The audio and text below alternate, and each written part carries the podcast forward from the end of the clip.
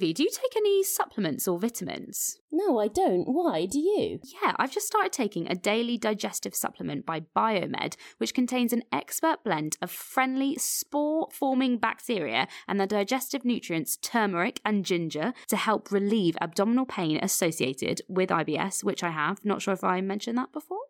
I think you have. when looking for the best friendly bacteria supplement, I discovered you want one that's guaranteed to reach the gut alive, and spores in Biomed's live culture supplement are naturally designed to survive digestion. It's this key feature which allows the strain to withstand extreme environments such as high levels of acid in the stomach and to survive easily through digestion. It's also vegan, certified by the Vegan Society, making it an easy, sugar free vegan alternative to yogurts if you're team herbivore. So check it out for yourself at biomedsupplements.com. I think I will. Yeah, you best had, as we can offer our listeners a free one month trial of the main digestive supplement support. Just head to the website biomedsupplements.com, select the 30 day supply of Biomed's live cultures, and enter the code POODCAST in capital letters at the checkout. Head to the website now to try. Our world is dying, politicians are lying, and just when you feel like crying, sit and have a listen to people who have shit themselves. Hi, I'm Claudia. I'm Evie, and we are the hosts of the Poodcast, and we are back for season two. For those who don't know, the Poodcast is a podcast on a mission to learn about the lives of those living with bowel and bladder conditions, whilst sharing a shitty story or two along the way. And this week, our focus is going to be on gut health and nutrition, which is really strange considering we've got two seasons. We've never been like, this is about gut health. we've never done that. What's wrong with us? bulb. Slowly but surely, we're getting there. Um, so speaking of gut health, what state are you in, Claudia? How's your bum and how's your tum? Okay, it's not been great last couple of days dear. because of a little lady called Tequila. No. Yeah, Oh my god, we're in lockdown. like it's just you on your own with a bottle of tequila and a fag on your sofa. Claudia does not smoke, just to let everybody know. I well, when I do, everyone laughs at me. It, I'm my little sister, who is an avid smoker, is just like, just stop it. You look like a freaking cabbage patch doll trying to smoke a fag. It's a bit like a Gavin and Stacey where Stacey smokes and Nessa says that she looks like a fool. Yeah, I do. I look like a right fool. Um, yeah, no, I decided to get back into margaritas. You know the way some people are like, I'm going to get back into running. I've gone back into margaritas. When you say back in, when was the first sort of wave of margarita like drinking? at the beginning of the first lockdown, when everyone thought, Oh, it was, okay, so very recently then.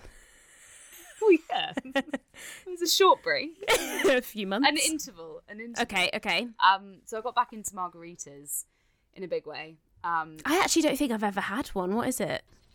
are you joking? I've no. Oh, I don't think I like tequila, so I don't oh, think well, yeah, I've that's gonna be a big no for you. Yeah. No, it's um, it's tequila, Cointreau, lime juice, That and that's nice. it. Okay, great. So it's very easy to make. So the more drunk you get, the- it, it is still a possibility that you know Mm. you might get some of it in the glass. Um, and it was my boyfriend's birthday at the weekend, and I just thought I'd go a bit, bit mental on behalf of, of him. Mm. Did he get cross because you got very drunk and he didn't, as per? So it's no, you know, no um, secret to this podcast. I'm a bit of a, an angry drunk. um, Aggie C, as she's otherwise known in our friendship group. I didn't get. I no, I didn't get cross. There was a moment we were on Zoom with our friends, and I made. I can't remember what the joke is, but I know it was really funny, Of course. and nobody laughed. What? And then he kind of did like a face, like, "Oh, fucking stuck with this one." And I remember thinking that I could kick off. I feel like you're always able to kick off if you really try. but I've been really trying to teach myself to not be an Aggie drunk. So I really did rein it in. But I Well think I then put that energy into making more margaritas. Um, and yeah, the next day, basically just moved into the bathroom and just. Oh God! So what are we talking bathroom wise? Are we talking diarrhea? Is it just no relief? Is it bloating? All of the above, perhaps. I mean, I feel like I did like a scenic route. Like it was just a kind of like round the houses. Let's see how we're feeling. And he wasn't Great. hungover. Like even if he's really drunk, he doesn't get hungover. Whereas I Oh, god, very hungover. And then I took like a quick break to like watch Muppets Most Wanted and like make myself. Muppets Most Wanted. it's really good. Okay. It's an absolute classic. um, and yeah, and then I was just feeling a bit a bit rubbish, and and then I came into the to my bedroom to you know to get out of my pajamas at three o'clock, and I kind of I don't know why this has been playing on my mind for the last few days, but it really has. I caught sight of my bum, and it's not what it used to be. I don't look Oh. at my bum very often, but I feel like you know when we were in our early twenties, I had mm. quite a nice bum. You still, I complimented your bottom only this August when you were wearing those mom jeans. I said Those they. mom, those mom jeans. the mom jeans, and I said your tush looks nice, and you said I've been doing donkey kicks. They were that's exactly the exchange that took place. So I think your bum is what it's always been, if not But better. I'm talking about a bare bum. Yes, I didn't see I didn't see the bare ass. I just saw it in mom jeans. I'll show you, but I it then made me think about when you know when we've got naked together on a couple of I occasions. don't know what you're you talking see- about. You've always said that I have breasts like Kate Winslet, and so I Hmm. Well, it's specifically Rose in Titanic. I don't know Okay, fine. Kate Winslet, but But then I thought, fuck you. Thought, but then I thought that like, you know, that was that was like my whole persona, and uh, Yeah. you know, I thought maybe I'd have like a rose bum, but does Rose get her bum out? Does Rose get her bum out in Titanic? I'm gonna look it up.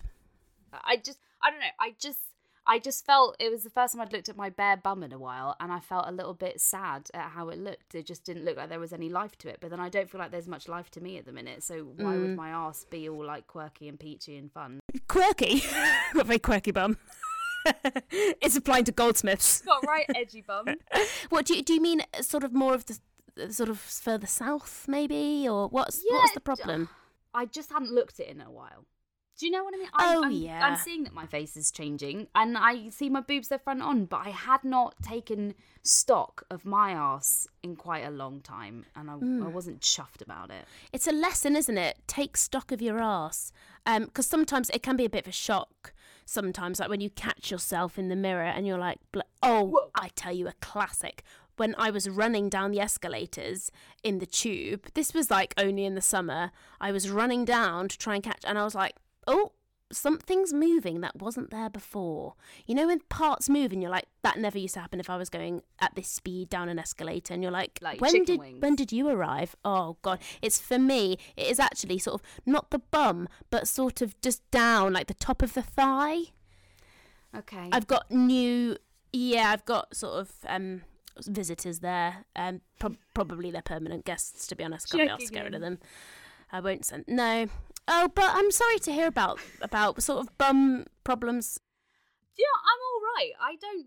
I don't know if I massively care about the the look of my ass, but yeah, the state of it has not been great. But I've since stopped drinking margaritas because I have to work with children again, and Yeah, don't do that at you're not supposed to do that. No, definitely not. Mm, Fuck it. How is your bum and tum, mate? Thanks for asking. This is You're actually welcome.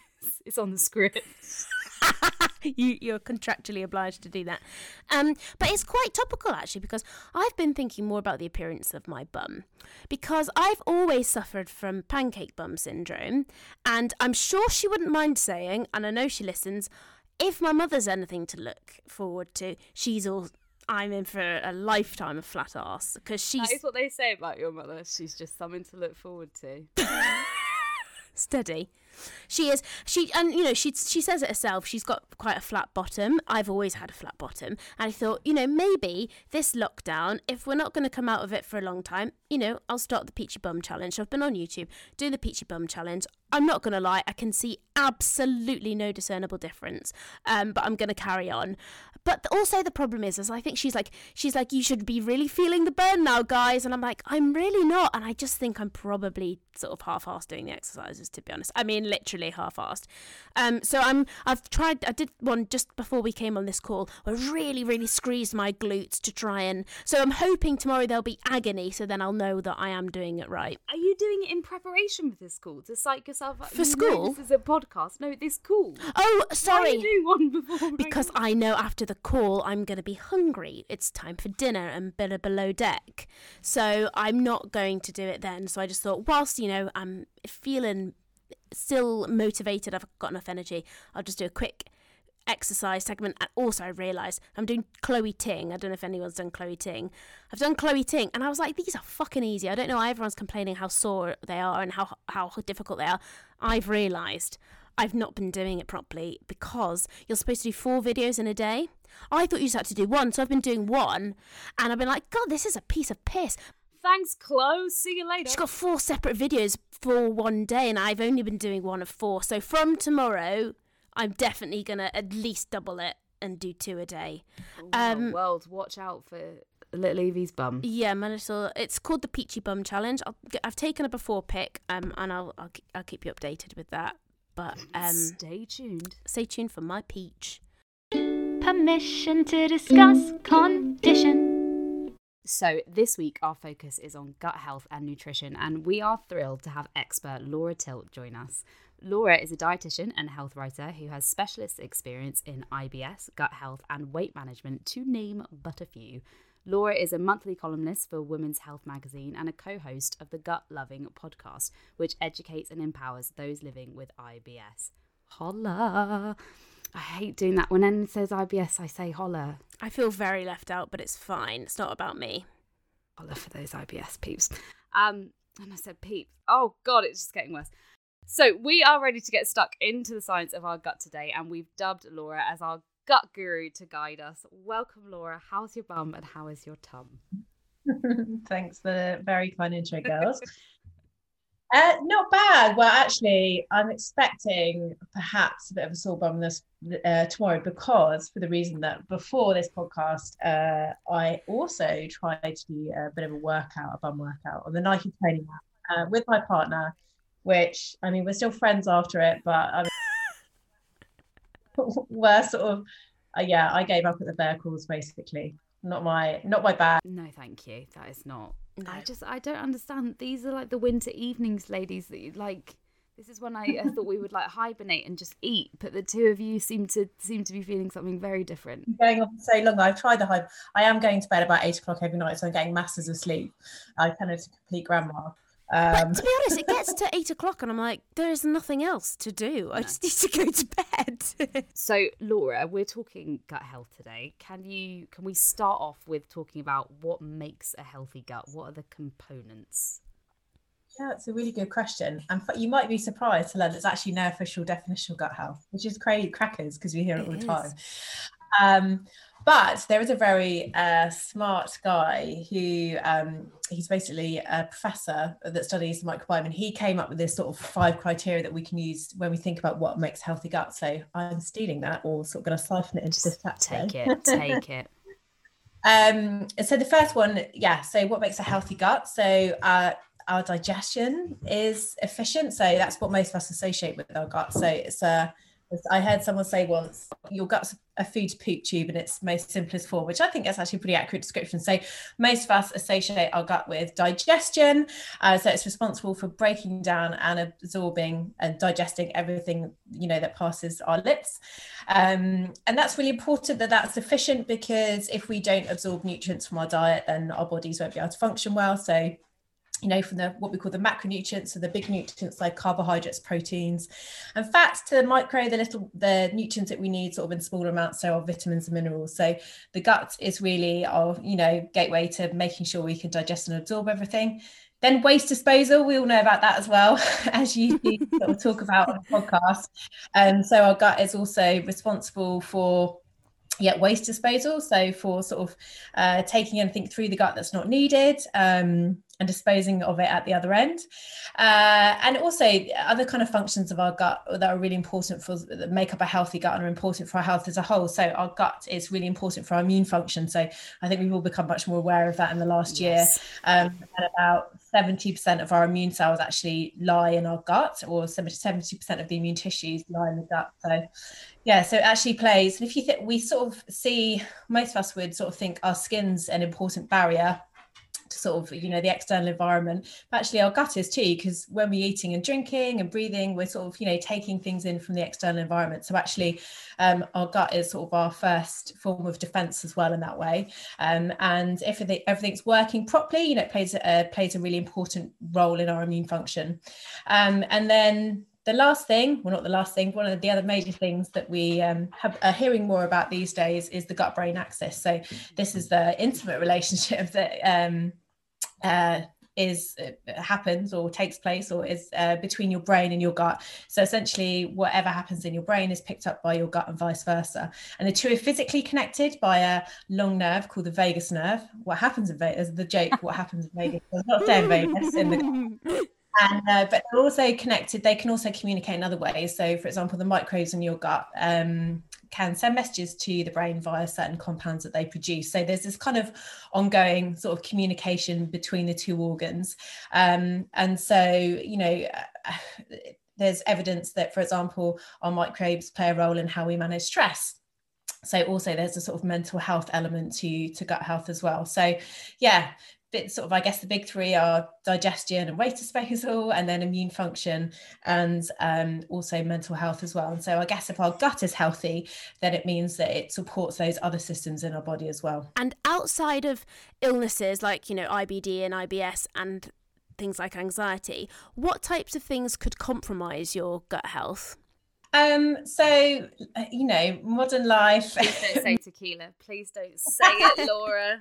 Well, I guess it's three. I like to think of gut health eh, when we sort of think about the things that affect gut, gut health that we have control over, because there's some things that we don't. So we, you know, we don't get to determine whether we um, have an increased risk of developing some diseases. For example that's totally that's genetics you know and exposure to other sort of things as well not necessarily within our control. And equally you know our mother is the one that seeds our microbiome. And you know we don't have a choice whether we're pushed out the vaginal canal or whether we come up by a cesarean section. The most important thing is that we arrive here you know that we arrive on earth healthy and safe as well. So um but from the point on that we get to start deciding what we eat and drink um then sort of we do those are the things that we can control. So i like to think of the big three as the things that we can manage is diet and also movement and and stress as well.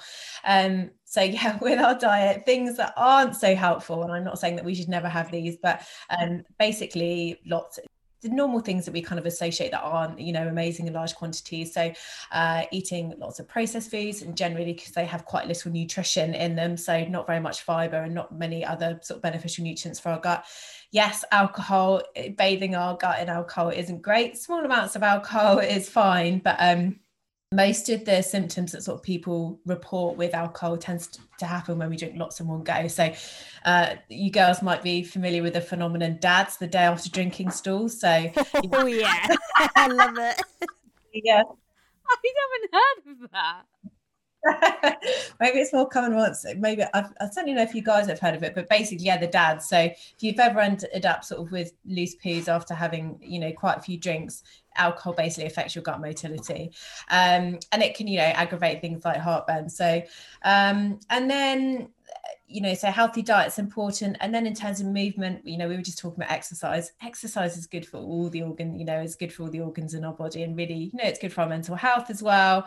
Um, and this isn't you'll be you'll be happy to know um, in terms of exercise in the gut. Actually, the best sort of forms of exercise are it sounds a bit boring to say moderate intensity, but basically you don't have to go hard at it. So really, really mm. intense exercise like you know running sprints and you know working out till you want to vomit like some of those awful HIIT classes like they can actually be quite tough in the gut particularly if you've got sort of if you have a condition like IBS and I like to sort of frame IBS as like you've got an extra sensitive tummy. So those kind of workouts um, tend to be quite hard on the gut. So actually things like walking swimming dancing you know yoga those types of movement are really good for the gut because they help to um, they seem to have a beneficial effect when you got microbes. We're not really sure why that is, but it seems to be good for them.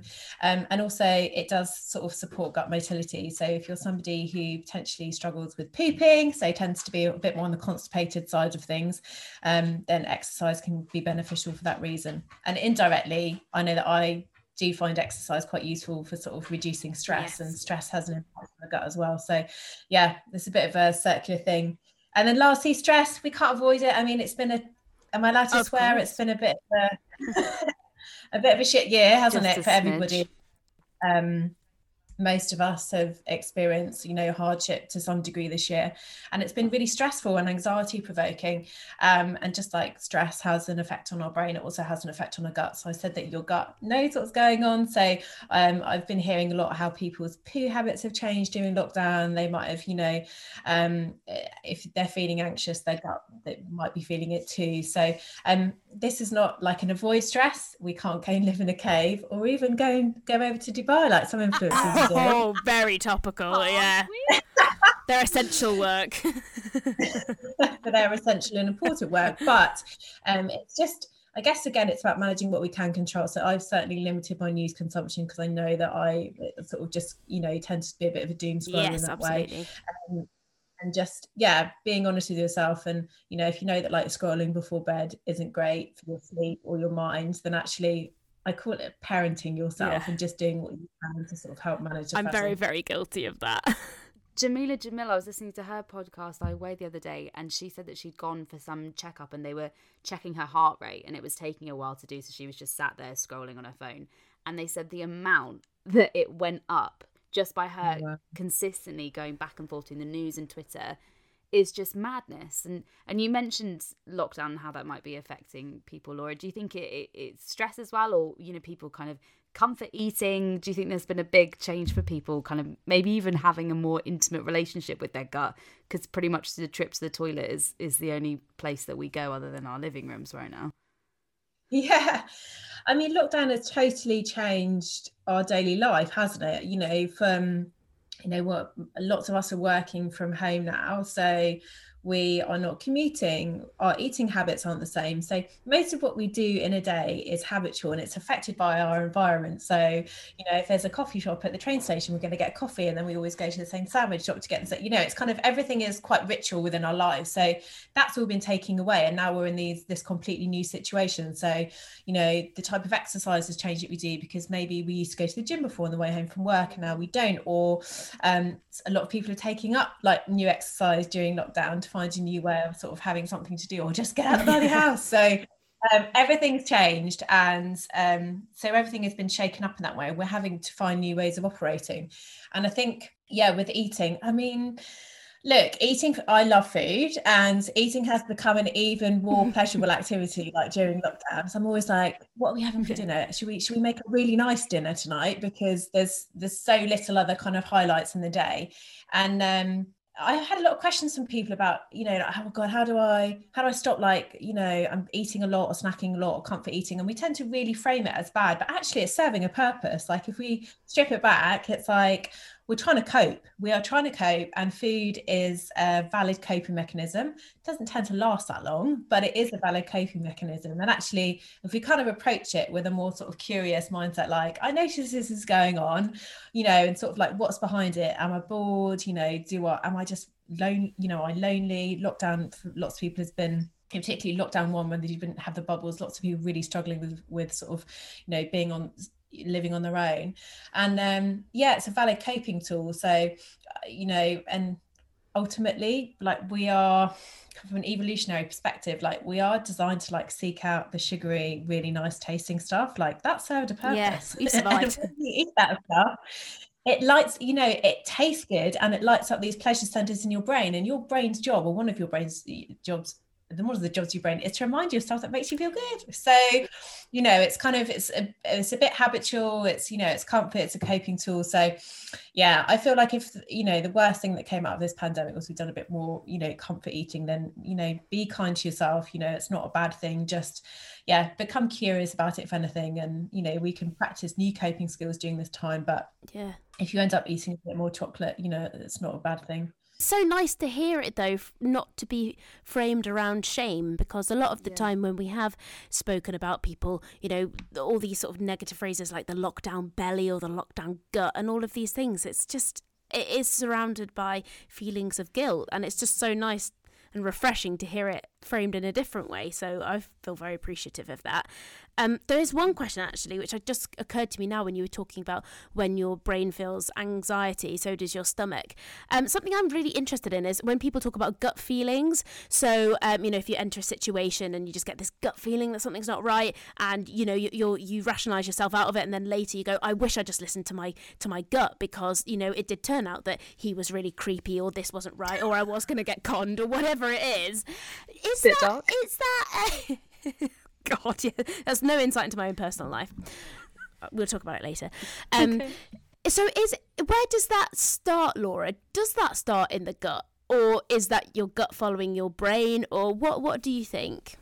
Uh, if I had to guess, I would say it's your gut following your brain. So I think one thing that we're probably not very good at, like collectively, is actually tuning into what our bodies tell us because all of the time, like we're just paying attention to kind of the external, aren't we? And I think even with like whether it's eating or exercise, we're always looking to someone else to tell us what to do. It's like, and now we're just distracting ourselves the whole time. Like if something's uncomfortable or doesn't feel right, there's always something to read or look at or distract ourselves with. So I think um, we're not necessarily very good to paying attention to what's going on. And sometimes we lie to ourselves as well, don't we? Oh, it's yeah. easier and it's to face uncomfortable feelings. So, um, you know, this kind of relationship that exists between the brain and the gut is the way if anyone's kind of in doubt that it exists the what i always say is like have you ever needed to run to the loo like before a first day or when you've got an exam you know and you've had a nervy poo? Everyone's had one of those. And that's because, and that's because your brain and your gut are connected. And this goes back to you know i'm sure you've heard before like we've got sort of your sympathetic and your parasympathetic nervous system and you got basically your fight or flight and your rest or digest.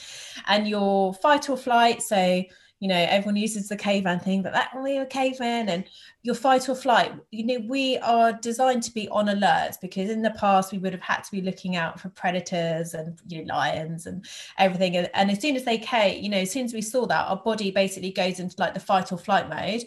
Our blood pressure increases so that we basically get ready to run away. And one of the things that also happens at that point I can't say it any other way. It's like basically they'd kind of poo themselves, basically to just to kind of get everything out of the system and just go. Like that's what happens. So now we might not be under the same stress, but that those kind of signals are still going on. So basically, when you need to run down the road, your body just forgets it can't digest, it can't send any blood to the stomach. Everything is going to the muscles to get ready to run. And so it's kind of digestion sort of doesn't get switched off, but it's kind of almost non-essential at that point. So mm. You know people will find that they might feel sick or that they suddenly need to feel like they need to poo their pants. And that's that kind of like evolutionary like um mechanism kind of still going on. And yes the the fears aren't the same now the anxieties aren't the same but now we have to fear like a, a mean boss or you know like a deadline or you know the fact that the- anxiety that social media creates and all of this type of thing. So I think this gut feeling, I think, you know, it started, if you, although we're not conscious of our brain and our gut being in constant communication, they are, you know, they are kind of constantly chatting to each other. We might only be aware of it when, when it's kind of more like at screaming level. It's too late.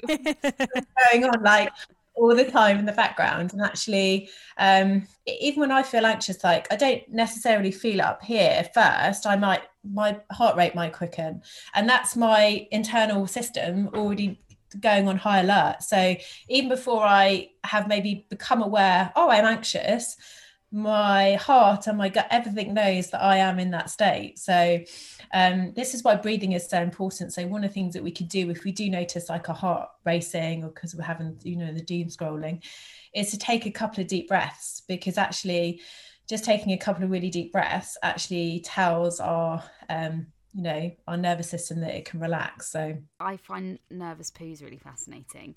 But the thing that I don't understand about nervous poos, I don't know whether other people get this, is that you you can get that feeling, but then sometimes if you don't have the facilities to then release or whatever, if if the threat goes away, I'm mostly thinking of Evie and I are both actors, so I always feel like I need to have a nervous poo before I go on stage on the first night and the second and the third and whatever.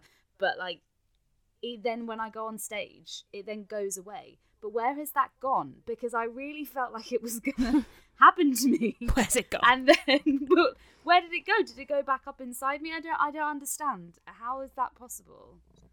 The only thing I can suggest as an answer to that is that you, in your bottom where your rectum and anus is. So you've got two sphincters like um your inter like internal and external. And one of those is under voluntary control and one isn't. Oh, but they both have to be relaxed in order for you to have a poo. So for example if you're on the train and you were like oh my god i really need a poo but that you know there wasn't anywhere to go for a poo for example like even even though your brain is like, hey, I need a poo, like that conscious part of you, that conscious sphincter that you're under control is going to be like, you mm, can't. Mm, mm, no, no, no, you can't go yet. Bounces. And so it's kind of so it's kind of going to hold it in until you can go. So that's the only thing I can suggest is that to an extent, and I'm not talking about, for example, like if you've got food poisoning, you need to run for poo because then you really do need to go, and there's no way that that's staying aside. Yeah. But I think that kind of there is this element of conscious control um, of actually being able to hold it in for a bit, and then yeah, maybe when the because essentially what anxiety when you feel anxious and you get nervous ton- tummy, essentially what's happening is that you're getting these sort of um, the motility in your gut speeding up, so you're almost sort of getting this like peristalsis. So maybe you go on stage and then it kind of you know slows down there's a, a gastroenterologist told me a story uh, when I was on a training course, which is so unethical, you'd never be able to do it. I'm not even sure that you would be able to do it back when they did it. But he was saying that they were scoping a patient, and basically what they were trying to demonstrate is the effect of like nerves on the gut. And they were scoping a patient and watching the sort of waves of the gut. And then they said to the patient, Oh, we think we've seen something suspect. You know, obviously, patient goes into like, oh my God mode and their guts really start wiggling. And then a few minutes later, they're like, oh no, actually, it's fine. It's all, you know, and the gut relaxes. You can't do that. Awful, Scandalous. as I said. This is I don't have years ago this took place, um, and the yeah GI docs will remain nameless. But I think you know what he was trying to demonstrate is that there is this immediate effect of like you know it does um, nerves can affect you know your your gut motility. So basically the speed at which you know the contractions are, are moving through the gut. So while we're just still, I gosh, we're not going to make you talk about poo this entire episode. Well, don't don't make any promises, Claudia. this is just a, one other big one that I wanted to talk about. So mm. your blog has a fantastic post called "What Is a Healthy Poo," which yeah. got us to thinking. One, also, you know, we'd like that answered. What is a healthy poo? But also, should we be looking uh, should we be going gillian mckeith and, and yeah. checking these like what should be the system you know we're i'm still checking my boobs in the shower because that i'm told that i should definitely be doing but should i be looking in the loo as well yeah this is a big one for me because i don't do it laura and everyone says you know notice if Sorry, you if there's if there's blood in your stools blah blah blah i'm like well i don't get the sieve out and look i don't know you know well, I think Gillian used to do that, didn't she, Gillian McKeith? She'd get a sieve and a Tupperware box. And she'd be like, oh, look at this poo, it's disgusting. And you'd be like, well, no shit, Gillian. Of course it's horrible. Um, but yeah, no, sorry, Claudia, I just interrupted you there. But it was no, I've said it all. Two great questions. Uh, over to you. Yeah, over to you. so, so what is a healthy poo? I essentially I think there's two things to take note of. So frequency and appearance, and that second one will answer your question. But say frequency first of all. So like, how often are you going? Now lots of people think you should go every day and if you don't then there's something wrong with you and that's not true so what we consider normal when we're kind of assessing gut function is anywhere from three times a day to three times a week and was a big discrepancy. I want to let that sink because because there is a wide variety. And basically, this has um, so they've come to this conclusion. What they've done is assess lots of people who have healthy guts like normal gut function and you know basically uh, looked at lots of those and looked at the different frequencies. And yeah anywhere from three times a day to three times a week is considered normal. What's really important is to know what's normal for you so that you can spot changes. So some people are literally like a twice a day pooer always twice a day once after breakfast you know once after lunch for example. So what you'd be looking for or what i'd want them to be aware of is if they suddenly started going four or five times a day, or equally if they started going less than once a day. So it's important to kind of know what's normal for you. And obviously, if you've got a gut condition, that that's a little bit more difficult because things can change. You can get flares. Um, but it's just so that you have some um, idea of what's normal for you normally so you can spot changes. And then the other thing to look at is your appearance so what your peeps look like. And yeah you don't have to get out a magnifying glass but just a quick check in the bowl is fine.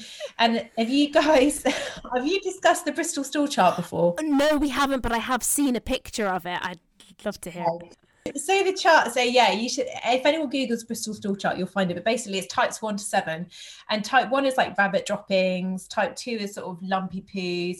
Basically, what they call the holy grail, or like the ideal poo is like three to four, which is basically smooth, soft, and easy to Mm. pass, or you know. Should and be then an M&S ad. Smooth.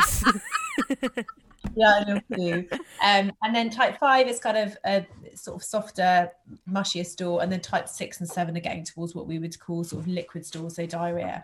Um, and essentially, as I said, like so, just having a look at your poo. So typically, if somebody is going to the loo not very frequently, so I would say, yeah, less than three times a week, or they will probably find that their stools are pretty hard. So to sort of more types one to two on the Bristol stool chart. So we would call that like a more like constipated type stool. And basically, the stool's been sitting around in the colon for quite a long time. The colon's job is to reabsorb water. So the longer the poo sits there, the sort of harder it becomes, and then the more difficult it is to excrete. And then equally, as poos go up towards the sort of six and seven, so the liquidy, liquid, liquidy end of the, uh, the scale, eff- effectively or essentially the poo hasn't spent long inside. So basically, it's moved through the gut really, really quickly, and the gut hasn't had the time to reabsorb the water, and that's why it's still really liquid. Um, and so again, it's what's you know knowing what's normal for you. We don't have the same kind of poos every day. You know, as you said, if you've had a few drinks, you'll probably find that your poos are a bit looser.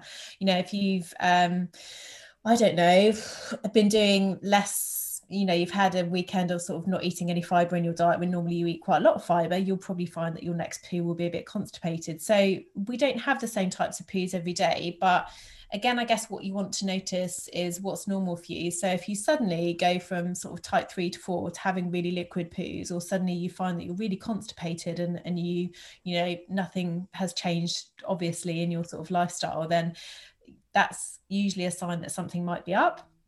So basically knowing what your poo looks like and knowing, you know, sort of what's normal for you and how often you go.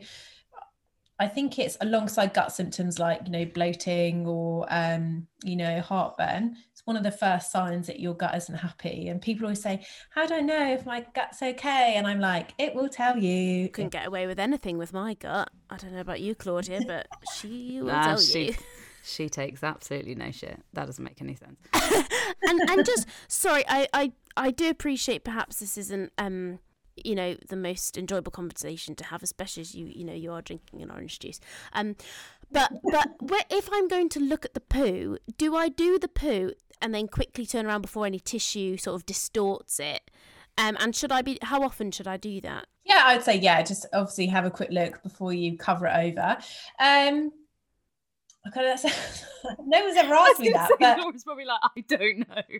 As in, should, should I look only if I think there's a problem, for example, or should I just kind of regularly keep checking? yeah, um, I guess probably a bit of both. So just every now and then, like have a glance, but also then if you sort of think, oh gosh, something doesn't feel right. And I sort of think one of you spoke about sort of blood in your stools earlier. If you had a little bit of blood on the toilet paper, for example, that's normally a sign, or normally it indicates sort of hemorrhoid. So some blood vessels that have near the edge of your bottom have become inflamed and and it bec- uh, um, can swell and then break. But you know, if you've got actual blood in your poo, so there's quite a lot of blood in your poo, that would be something that you would see in the toilet, for Okay. example. So blood in your poo, whether it's a little bit or a lot, should never be ignored. Um, and like I said, it can quite often be something really simple, but um, I say simple can be something that will just heal itself. So like a hemorrhoid, normally that's associated if you've had like lumpy or hard poos or constipation and you've had a sort of lot of straining trying to get your poos out, that's what can aggravate that. Um, but if you do have blood in your poo, best thing to do, just have a quick chat with your doctor, you know, and, and they can just sort of make sure there's nothing underlying that. So I think the main point to get across, and it needs to be said to Evie, is that we don't want to see any photos of it. And I wish I didn't have No. to say this. Well, you say that. I'm trying to think of the companies. There's a probiotic company called Seed, and they are actually asking if, if you want to share your poo. Oh, she then they does. are actually, they're doing um, basically they are trying to create like an AI like app to basically be able to look at people's poo. I mean, it's actually amazing. amazing. I think AI will be incredible in the future because actually at the moment, you know, people physically have to go and chat to, you know, go in, have an appointment, speak to somebody about whether there might be a, a, problem with their gut. But actually, what they're trying to do is use AI to be able to sort of, you know, not just look at things like scans, but look at poo and, and, say, oh, you know, that looks like a healthy poo or not. So what they're asking people to do at the moment is share their share their stool. so you can actually take a snap of your poo and send it to them anonymously, and they really want. Oh, that. I love that. So, take a know. take a stool. Fantastic. Take a stool. Take a stool. I think that's amazing. So I, I, I kind of want to get involved in that because I did. Claudia got a little bit annoyed with me because I also sort of around acting work. I do a bit of childcare, and I just couldn't believe the size of one of the poos that this three-year-old had done. I sent Claudia a picture of it, and she was so pissed off with me. But also, just speaking of blood in the in the poo, I actually I actually got myself into a bit of hot water because I was. This is when she was about two. I was changing her nappy, and I was like, holy Christ, there's blood in her stool. And she did used to get quite bad constipation. She was on laxatives for ages. So I called up the parents. I said, I don't know what to do, but um, I think I've just spot- spotted um, blood and Lily's stool. What shall I do? he said, take a picture and send it to me and we'll speak to the doctor. And I was like, okay, no worries. And as I did it, I realised I'd given her um, beetroot for lunch. Lunch, yeah. And uh, I was like, you were gonna guys, stand down. I gave her a beetroot smoothie, forget it. um, so um, we also were wondering about a microbiome test um, and what they are and, you know, should we be getting them? So um, we love this is I think this is really feeds into our nature of like wanting to know stuff about ourselves. Like I love doing tests online, and I used to love doing those those um in magazines like Cosmo Friends was young. character, are Right. you? Flo- were they flow Yeah. questions? I don't know, flow charts and Yeah, like flow chart. Yeah, like do you like this or that? And it would kind of match you up with like this is your you know ideal Yeah. boyfriend or like this. And then your life is fixed. yeah, exactly. So we are by human nature. And whenever I um I used to or have done in the past like gone into um uh, places uh, like to do employee health checks and people like love it. They're like, "Oh, can I get my blood pressure done?" and "Can I get my because we love to know about the things about ourselves. I think it that's kind of it's our slightly maybe narcissistic human nature of like wanting to be I don't know what it is, but I know I know that I've definitely fallen into that category as well of, of really like like to know the numbers. And um, so I think this is why microbiome testing appeals to us. So just to clarify the microbiome, um, so we've got microbes live everywhere, and um, we've got microbes living all over our bodies. Um, but most of the microbes live in our gut, uh, in our colon, so that's our large intestine. Um, we've got trillions that live there. They weigh about as much as your brain, and collectively, these microbes and the genes that um, their genes are called the microbiome. So we've become really interested in the microbiome because these microbes do a lot of really helpful things for us. So they they digest the fiber that we can't um, digest and absorb, and they turn it into clever compounds called short chain fatty acids, which help to keep the lining of our gut healthy and they support our mental health. Um, and there's also evidence that you know microbes play a really important role in our immune function and potentially may play a role in our mental health. So what we're starting to see is that um, certain conditions like depression and anxiety, for example, are associated with lower levels of some types of helpful microbes. We can't draw any correlations. We can't draw any. We can't make any conclusions yet, but we we're starting to see these correlations, and this is why um, scientists are becoming really interested because potentially, um, if there is this link, it means that we might be have be able to develop new therapies for depression and anxiety, for example, by modulating the microbiome. So there's lots of interest in the microbiome at the moment, but obviously we can't see it because.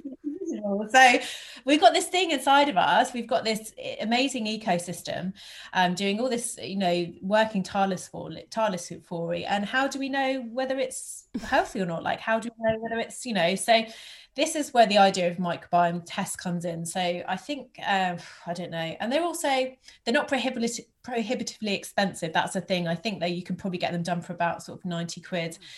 Um, I don't recommend them, and the reason is after giving you that big sell. Uh, sorry. Um but when you take a microbiome test like you're really only seeing who's there on that day. You don't know what they're up to you know. You also your microbiome is dynamic it changes. If you do have a bit too much tequila like naming no names. you know if you've had two weeks in in Ibiza not, that feels like a very distant Oh, dream now but if you have had two weeks in Ibiza like having cocktails and um you know, eating, I don't know, lots of ice cream, your microbiome is going to look very different to two weeks later if you've been at home and hitting the gym every day and eating lots of fruits and vegetables. So it's changing all the time. So when you have a microbiome test, you're really only seeing what's there that day. I mean, speaking of, well, not speaking of tequila, but we do love to share an embarrassing story on the mm-hmm. podcast, Laura. Do any do any come to mind for you? It's okay if they don't. No, well, I was thinking that I do have one, but it's about my mum. But she, Do it! I'm sure in the spirit of this. No, well, I love because so my mum's got IBS, and actually, um, she's very good natured. She's actually one of the first people that I taught the FODMAP diet to um, long, long time ago, and. Uh, so yeah, she developed IBS sort of like later on in life, and we, I mean, we joke about sort of poo and farts quite a lot in my family, so it's not kind of something to be embarrassed of. But when uh, my mum, um, she's quite, I say like she's an avid traveller, like she always wants to be in on the action. Anyway, I lived in when I a few, what is about four or five years ago now, uh, I went to Mexico for about eight months, and she came out to visit me at one point. And um, I was saying to her, you know, we won't be like staying in like fancy hotels, and you know, you're going to have to sort of rough it a bit with me. And she was like, no, no, no, that's fine, I'm okay. And then one night we'd um, we'd checked into this kind of B and B, and uh, toilets aren't great, are they? Quite often when you're abroad, they're Oh, not no. amazing. And so I'd already been into the toilet and seen like it wasn't a great toilet, and there's a bucket next door. So I was like, oh, this is probably at some point like going to be like a manual flashlight situation. Um, but didn't like really explain anything to mum. Anyway, like we went out for dinner and went to bed and blah blah blah. And then in the middle of the night, I heard this sort of like, oh, oh, oh. That? And I, I looked over and I saw that like mum wasn't in bed. And I was like, Mum? And she was like, Yeah. I was like, Are you all right? And she was like, Oh. Was like, What's the matter? She was like, She came out of the loo and she was like, Oh, she was like, I've done a poo went flat. And it's just hilarious because she was so obviously been there for a while, like working out, like, what can I do? I can't go away. And it was like a, you know, it was basically she probably in something that hadn't quite agreed with her at IBS. So I had to basically go in and like teach her how to do the manual flush because she'd never had to, she'd never been in a situation Sounds where like she'd it's a dance move. I'm going to show you how to do the manual flush. And then what was funny for the rest of the holiday is like I would regularly not like wake up, but like come back into the room and I could hear her like filling up the bucket. Like, so it became like this not the soundtrack of the of the holiday, but it was, Your alarm clock in the morning is just slosh, slosh. yeah, exactly. Like oh, it's mum in the loo again. So oh. anyway, well versed in what to do on like a camping trip now. Anyway. Yeah. Oh god, that really... That's remarkable. because it is. It's that just feeling really sorry for yourself Oh. and really sad about the situation. That noise that just escapes when you're just like, oh no, no. No, because she was like, she's okay. She is okay with talking about, but she is also, you know, she's like 70 years old. Like she gets embarrassed, and she was just like, oh, and I could tell she just was like, what am I going to do? It's like the middle of the night. I've done this like big poo, and it won't flush, and you know. We've all been there. Anyway, We've I- all been there. Some of us a bit recently. Yeah. to be honest. Um, Laura, thank you so so much for coming on. I really do feel like I've learned a lot, and I've asked some some questions that I've wanted to for a while. Oh, oh, actually, no, it's okay. It's okay. You're I was there, just babe. I had one more question actually, just about about Yeah, go for coffee, but. I, I- because I've had issues with coffee in the past, so I've moved on to decaf. Um, but the same problem seems to be happening. So, um, do you think maybe it's if I just what's going on? Please, Laura, Laura, help me. When you say problems, do you mean it's making you? yes, yes, loo? yes. Uh, Twelve minutes after I, it's from mouth to table. Twelve minutes, I c and then I need to go straight to the toilet. Yeah, it's interesting because so caffeine. So I know that you're saying decaf now, but caffeine does increase gut motility. So yes, like um, in healthy individuals, most of the studies have been in healthy individuals. But yeah, when people have caffeine, basically the, that movement in their gut speeds up, so it increases that desire to have a poop. And what I always think, what I the kind of rule of thumb I always apply is if it happens to someone with a, you know, who doesn't have an extra sensitive gut and someone who does, that mechanism is kind of hyped up even more. So definitely is an association between coffee and needing to pee. On the decaf side of things, though, because you're not the first person that I've that has said that to me. And the only thing I can think is it's almost like a habitual, maybe it's like a brain gut thing at that one. Like your gut, you know, like your brain knows that when you taste that, even though it's decaf, like still can't. I mean, I'm not a connoisseur. Like Yeah. for me, decaf I can't tastes the taste the same. So, It's like yeah. wine. Yeah. It's all the same. Um, so maybe it's because there's that it kind of you've already started the process off by thinking oh is it you know maybe it's the taste. I don't know. That's the only thing i could suggest because obviously you've removed the caffeine element i mean even if you had nothing else in your stomach the, the caffeine would have even hit your gut by so it must be almost like happening like top down No. if that makes sense that's just a theory I do feel like I've learned so much and just asked so many questions that I'm sure not only you know myself and Claudia have, but anyone who listens to this podcast, um, I'm sure they've all had very very similar questions. So thank you so so much. We Best appreciate it. science lesson ever. Yeah, I mean, I didn't know my best science lev- lesson ever would include me talking about what, uh, what precise moment I should look at my poo, but I'm Yeah. thrilled to have had Isn't it. it so good? It's great. Um, Laura, where can people find you on social media or if they wanted to contact you for any sort of like dietitian purposes? so i hate saying my handle Just if it makes you feel any better, when I was year seven, I created my own um, Bebo account and my handle was Hot Lips and I'd never kissed anyone. So. It would, it would always be better if it's something, but basically it's Nutri-Tilty. So it's N-U-T-R-I-T-I-L-T-Y. So it's a mi- mixture of nutrition and tilt, which is my last name. But it, I honestly set it up years ago, and every time I'm like, I really should change it, and then I'm like, well, but then you know, people know me as that. So yeah. But if you actually just search Laura Tilt, so t-i-l-t i don't think there's anyone else that would come up. Don't worry yourself, hot lips. People. I find remember I was setting it up with my friend and she went, maybe just use your name. And I was like, no, no, I think Hot Lips is the way to go. hot lips. It is. oh, that was fantastic. Thank you so much. Laura, I'm genuinely not joking when I say that was my best science lesson. Yeah, I loved it. I loved it. I was literally like, tell me more. Oh, that was good. That was really good. Stop what you're doing, let's talk about pooing. So it's that time you've all been waiting for. Our int- oh, fuck me. Good start. it's that time you've all been waiting for.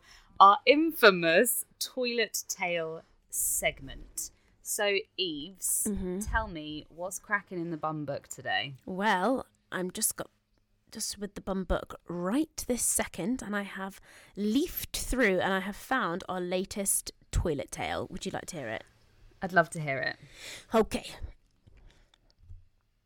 My partner and I have lived together throughout the entirety of lockdown, and I can honestly say we have barely fallen out. Not because we don't annoy each other, but because my partner Jack is the most chilled out person could be. It's almost irritating. I can relate to that. so we were just plodding along, happy as Larry, through another bloody lockdown until yesterday, shit hit the fan and caused a row. When I say shit hit the fan, it literally did. Well, it hit the back of our U bend and got well and truly wedged. oh God, this is really bringing back memories of the first lockdown where our toilet got isn't it just? Yeah, yes. Yesterday I blocked the toilet and our first argument of lockdown commenced. Uh, after I created the offensive blockage, I tiptoed downstairs, half finding the situation hilarious and half feeling utterly ashamed, and I told Jack what happened. He didn't laugh, he barely cracked a smile, and this is where the row began. He was cross with me and he was frightened for himself. He wanted to know when I would be fixing it and essentially why hadn't I already done it. His morning poo was fast approaching and I was blocking the exit. I was cross because I needed him to laugh with me. If I couldn't laugh about this, I was just bucketing shitty water out of the toilet alone and ashamed. I then, feeling both angry and embarrassed, had to continuously parade this shitty water bucket through the living room where he was working and out into the garden to hurl it down the drain. I kept flushing, the toilet kept filling, and I had to keep shoveling. We didn't have a plunger, and I, knowing it was a 40 minute walk to the shop and would require entering a shop in a pandemic, I was reluctant to go. I tried many other ways soapy hot water, shoving a hanger up there, drain fluid, all to no avail. All the while, I left the back door open downstairs so his cold body could match his cold heart. Eventually, I gave up, mostly because I now needed another poo and he'd already pissed in the shower, and I walked to Wickes, where I bought the last plunger they had on the shelf, the Drain Blaster. May I also point out that I couldn't find it and had to ask the assistant, who, with a smirk, asked me what I needed unblocking. I said I'd rather not say. I walked back, lugging the drain blaster with my sorrow, and I opened the door to find Jack stood there with patronising eyes. Shall we have a go together? so weirdly sexual. I wanted to kill him. He tried to take the drain blaster, but I told him, no, sod off. And I said I could do it myself. No, but I couldn't do it. He tried and blasted that U bend in one motion and then finally told me to piss up. Oh god, I just added a swear word. Told me to bugger off so he could finally at 4 pm do his morning poo. I mean, there's a lot in that and a lot that we've actually touched on in this podcast before with the coat hanger slicing the poo up in the toilet and Well, clearly none of it bloody works no, I mean, you try. They tried so much. I just, I mean, all sorts. I really, really would have thought that um, drain fluid would would help the situation. But I suppose sometimes the only way to go is a drain blaster. Well, especially as well if the water's already on top, the drain fluid, it's not going to get there. You see, and you It's could. not going to get there. It, it's so. It, oh god! In lock the first lockdown when all public toilets were closed, there's no other option. Our toilet got blocked and I had to go round to a friend's house to poo. The situation was that urgent, and we didn't have a plunger either, so we had to get our handyman Ian round, and he did unblock it Not with just one plunge. Um, Irritable Ian.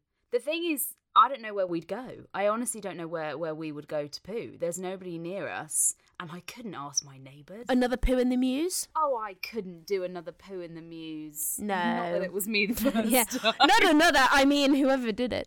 That's actually Wickes is a good shout because there's a Wickes near us, and I suppose we could have got the plunger. But in lockdown one, I don't even think that was open. So. You know, I don't want to say that they were causing a fuss over nothing, but you know, count their stars that the Wickes was open. Yeah, but I do get that whole not wanting to, you know, you don't want to go to a big shop in a pandemic and a 40 minute walk, it's very cold outside. Oh. I really relate. Oh, I and I do feel I feel for do you know what? I feel for all parties. I think if someone's blocked the toilet, it's an accident. The last thing you want is a an eyebrow raised and a, a you know, I need to do my morning poo like little Lord Fauntleroy. But then on the flip side, it's absolutely on them to sort it out. If you've blocked it, you sort it. See it, say it, sort it. I wonder what what the poo was like in order for it to block the toilet. Like, do you think it was too much toilet paper, or was it a big poo? I what do you think? It might have been the toilet paper because Oh. I feel like the, the, the poo will kind of almost worm its way through, whereas wads worm its way through. What a phrase. Oh, God. slug its way through. But the toilet paper is just going to clog, in it. This is why I do get very pissed off with my boyfriend the pa- the, the poo parachute that he puts so much tissue paper in the toilet before and he's like oh the splashing and the sound. I'm like "Y- whatever like you over use so much fucking toilet paper. Okay I use a lot of toilet paper because I do wee up to 20 times a day but he poos three or four times a day and if he's not only using loads of toilet paper and he's getting additional deposit of toilet paper in the toilet first you know claudia i'd say we probably get up to four rolls in three days sometimes. Shut yeah we really do. I mean that's on a bad a bad That's intense, mate. Well That is intense. it's because the poo is basically in tents of toilet paper camping in there and i know he can hear me right now she got you there, son. this isn't about me and my relationship it always becomes about that this is You know about it somebody else It does, and it's usually always about your relationship and toilet paper. I you Yeah. guys need to have some words. i know i'm thinking of introducing like Leaving him. well Oh, sorry. That's the second option. First option is having your own toilet paper that you then physically take into the toilet and then hide in a space. So if your toilet paper runs out, that's on you. Um, oh bloody hell! Let's round this shit up. thank you for that amazing toilet tale. And if you yourself have any toilet tales, it d- need not be about poo or wee, but it can be. Maybe it's you've had a smear test. Maybe you've had one of those little um, umbrellas put down your cock when you've had an STI test. Uh, a little swab. Maybe you've had a you know period nightmare. Maybe even you've just used somebody's toilet and they've caught you in the act and you weren't supposed to be there. Like, Yeah, maybe or maybe you met your maybe you met your future husband in a toilet, or maybe you mm. know you met the love of your life in the toilet. I toilet. bet there's been a woman that's met her future wife in a toilet because they've just been complimenting each other at the And mirrors. women are so fantastic in toilets. God, I miss it so much. Oh, let's not go sorry. yes. there. So yes, Claudia. Yes, you can email us at thepoodcastofficial at gmail.com or you can find us on Instagram or Twitter at the underscore poodcast. And please, all of you listening, know that everybody's having a tough time. If you want to make ours a little bit easier, please, for the love of God, leave us a review. It, it would really make us smile, and there ain't that much going around at the minute. So if we've made you laugh today, leave us a sodding review, all right? Even if you have not laughed, just review it in a nice way. Okay, great. Thanks so much now that for listening. threatened you all. Thanks so much for listening, everybody. Speak to you soon. Love you. Bye. Bye.